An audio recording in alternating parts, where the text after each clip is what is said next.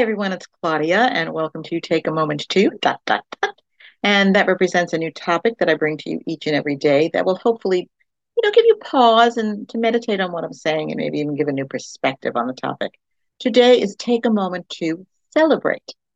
If anything we know how to do and do well is to celebrate. We celebrate everything birthdays, anniversaries, graduations, weddings, and scripturally, there's a lot of celebration that happens specifically on the feast days of the Lord, like Passover and the Feast of Tabernacles and Rosh Hashanah and such.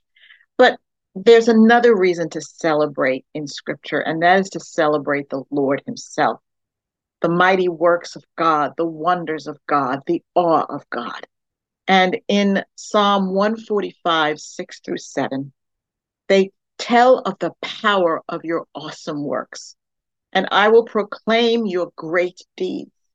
They celebrate your abundant goodness and joyfully sing of your righteousness. I'm getting a little emotional because God is good, and we should celebrate the goodness of God. We should celebrate the love of God, the awesome works of God, God Himself who created us. So, with that, I just I'm overwhelmed to even think about how good God is and to say thank you to Him for His marvelous works. So today, I encourage you to take a moment to celebrate.